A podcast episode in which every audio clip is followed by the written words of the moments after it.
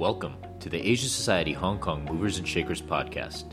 Through the short, interactive 10 minute fireside chat, we get to meet with the leaders and game changers in different industries for insights into their personal journey to success, what they learned, how they failed, and other interesting wisdom they may want to share.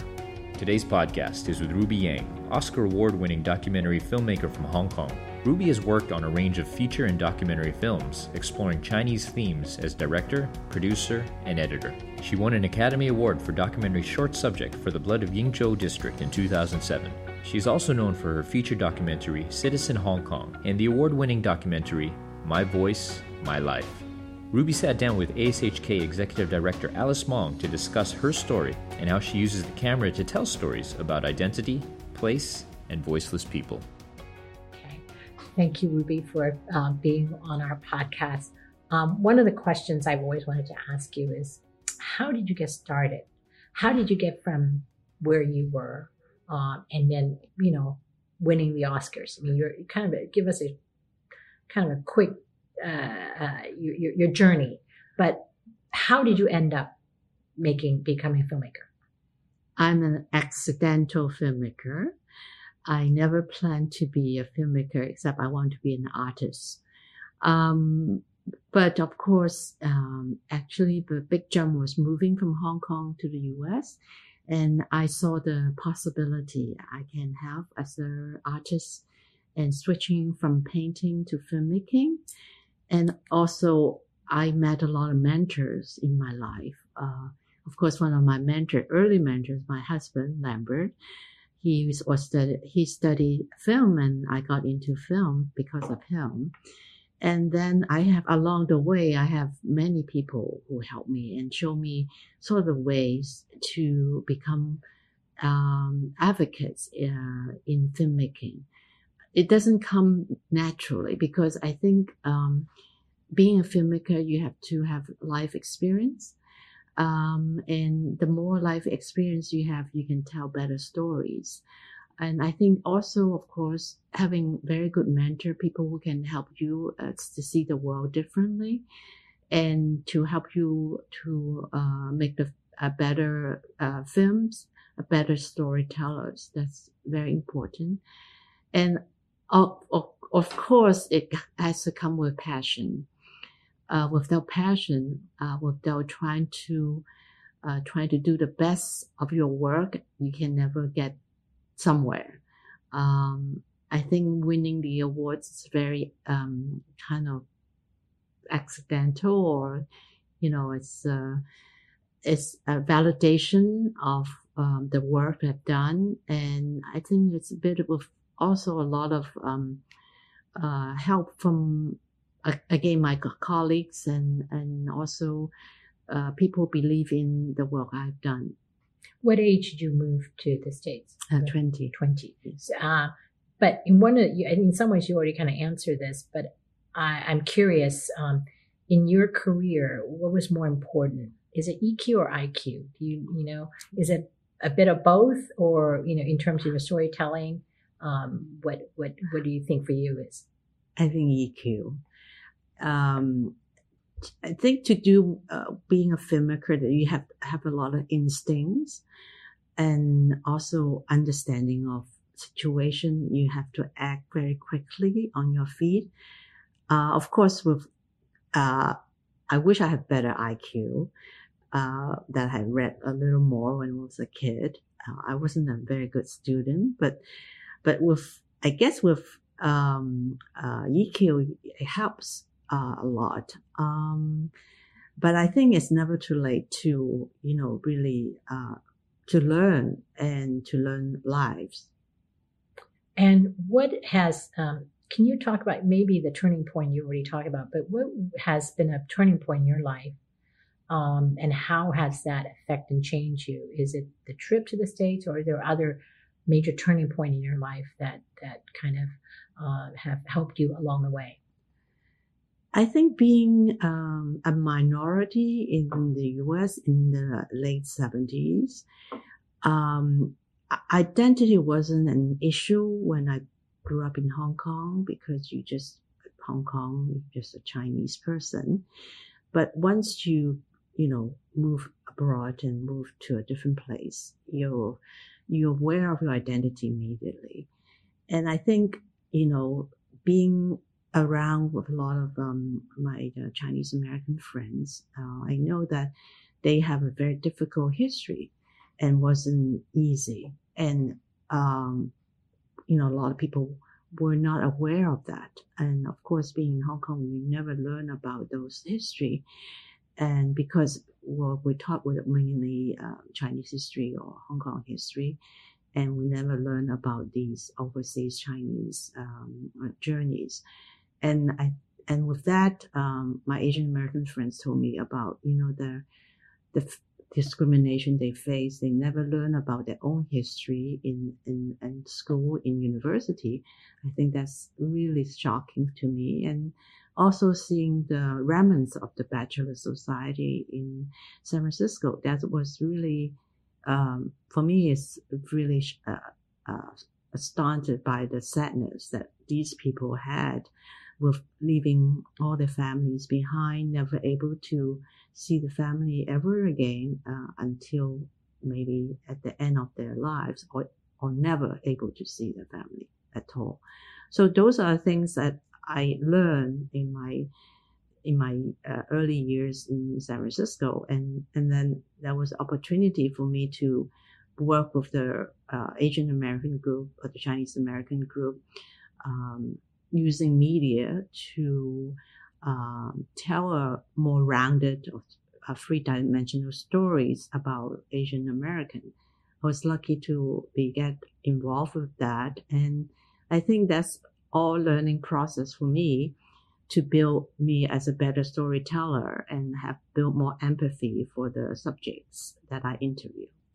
You, um, I think right now there seems to be a trend uh, about Asian stories. I mean, uh, you you've inspired me in that. I remember becoming American. You know, the the, the documentary that was done was 2003, I think, when I first saw it, and the history of, of, of telling a story of history of Chinese in America. And later on, I had a chance to work in the, in the Museum of Chinese in America. And next month, uh, we're going to celebrate 150th anniversary of the, uh, uh, the, the transcontinental railway, and you know the story of how the Chinese story was kind of wiped out of that because they only in the famous photo of Promontory Point, you only show the um, the white uh, people when we know uh, uh, Chinese uh, were part of it. And ironically, many of the Chinese came from this part of the world. I mean, they're from the southern Chinese, and, and so in some ways, I think the story of Chinese in America is also the story of diaspora Chinese. Mm-hmm. So, so you now are now helping uh, working with students to tell their stories. Um, what are some of the advice that you give them? Um, I know uh, another one that I saw recently that you you help with Gateless, and um, and there are others. So, uh, what is your advice to to your the young people you're working with? Uh, uh, you know uh, about telling their stories. I think first they have to do um, very good research um, I think um, my students are m- mostly journalists and they are very good at finding story, but uh, doing a thorough research about the subject matter. And also, uh, visual storytelling is very different from uh, written journalism. And you have to find a very good uh, subjects for your the, the interview or situation that you know, the characters or the subject you interview can portray this story. And, and of course, nowadays, uh, documentary has, you know, they use sometimes animation, use uh, all kinds of way to, to illustrate the point. But I think, um, the theme is very important. You have you, you have to really focus on what what is the story about what why are you telling the story?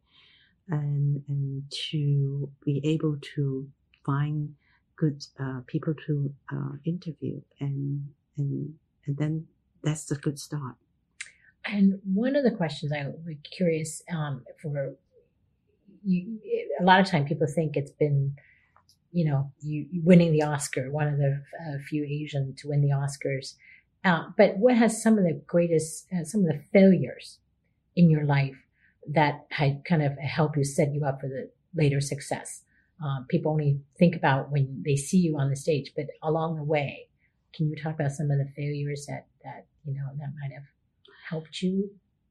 Actually, there's so many failures in a way. I mean, as a documentary filmmaker, you can you always you know surviving, uh, always writing the next proposal, and uh, getting rejection is a normal thing, and and making um, getting awards gives you a better the doors open for you a little bit, but not wide open. And I think is every film you made is is one one what is uh you know one child or what you call it is by itself and you you always want your next film to be better than your last film and that's the tough one because you know it's it's you know, nobody is like Ang Lee who can find different subject and try to be a chameleon. But uh, he's fail as well. I think failure is yeah. very good because you can never be too satisfied, too content. I think that's what makes a great artist is to always keep trying, never be good enough and, and always trying to excel. I think in every artist, they have to do the same. I think getting the awards is is a blessing in some ways, but it's not a blessing in China because then you are a person. And so you get censor. And so that's give you a, a hard lesson because you don't think that winning an Oscar is, you know, it's the glorious thing, but it's not. So, I mean, everyone has to start from scratch again when mm-hmm. they win a big award. But speaking of China, when was your first trip uh, to China? I ask this question is because this is our 30th. We'll be celebrating our 30th anniversary in January. And, you know, um, my own personal trip was 19, first trip was 88. But I'm curious when your first trip and what was your impression uh, when you first visited China? 1986 was our first trip. Uh, I went with Lambert, my husband. That was a total different uh, world um, they don't have, uh, you know, the, at night you don't see any lights. And then the very few cars it's all bicycle and there's no tall building, a very few on Chang'an Street, and and you have to use the uh, Yuan Wei Juan. It's like the exchange money. You and only foreigners uh, can go to the certain floor of the restaurant. You don't mix with the local. People were, you know, in the market. You don't you see very really barely anything for sale. Very like just mainly in the cabbage and stuff and people were extremely, uh, poor and, but they were, I think there was a lot of hope in the air. And, um, they were curious about the, uh, the world, outside world, and it was a, a great time. Mm-hmm.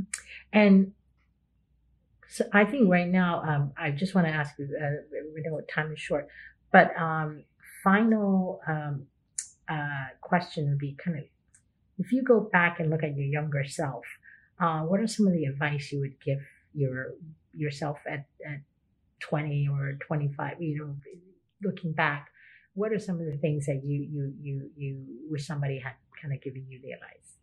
I would say, uh, read more books because books are important. I wish I read more books and see a lot of movies. I mean, this is so accessible now. You can see all kinds of movies and go to art exhibit and all kinds of stuff uh, help one uh, create and also experience like a different world and do you know volunteering at uh, NGOs and travel to places that you are unfamiliar with that once you are outside of your comfort zone, you discover a lot about the world.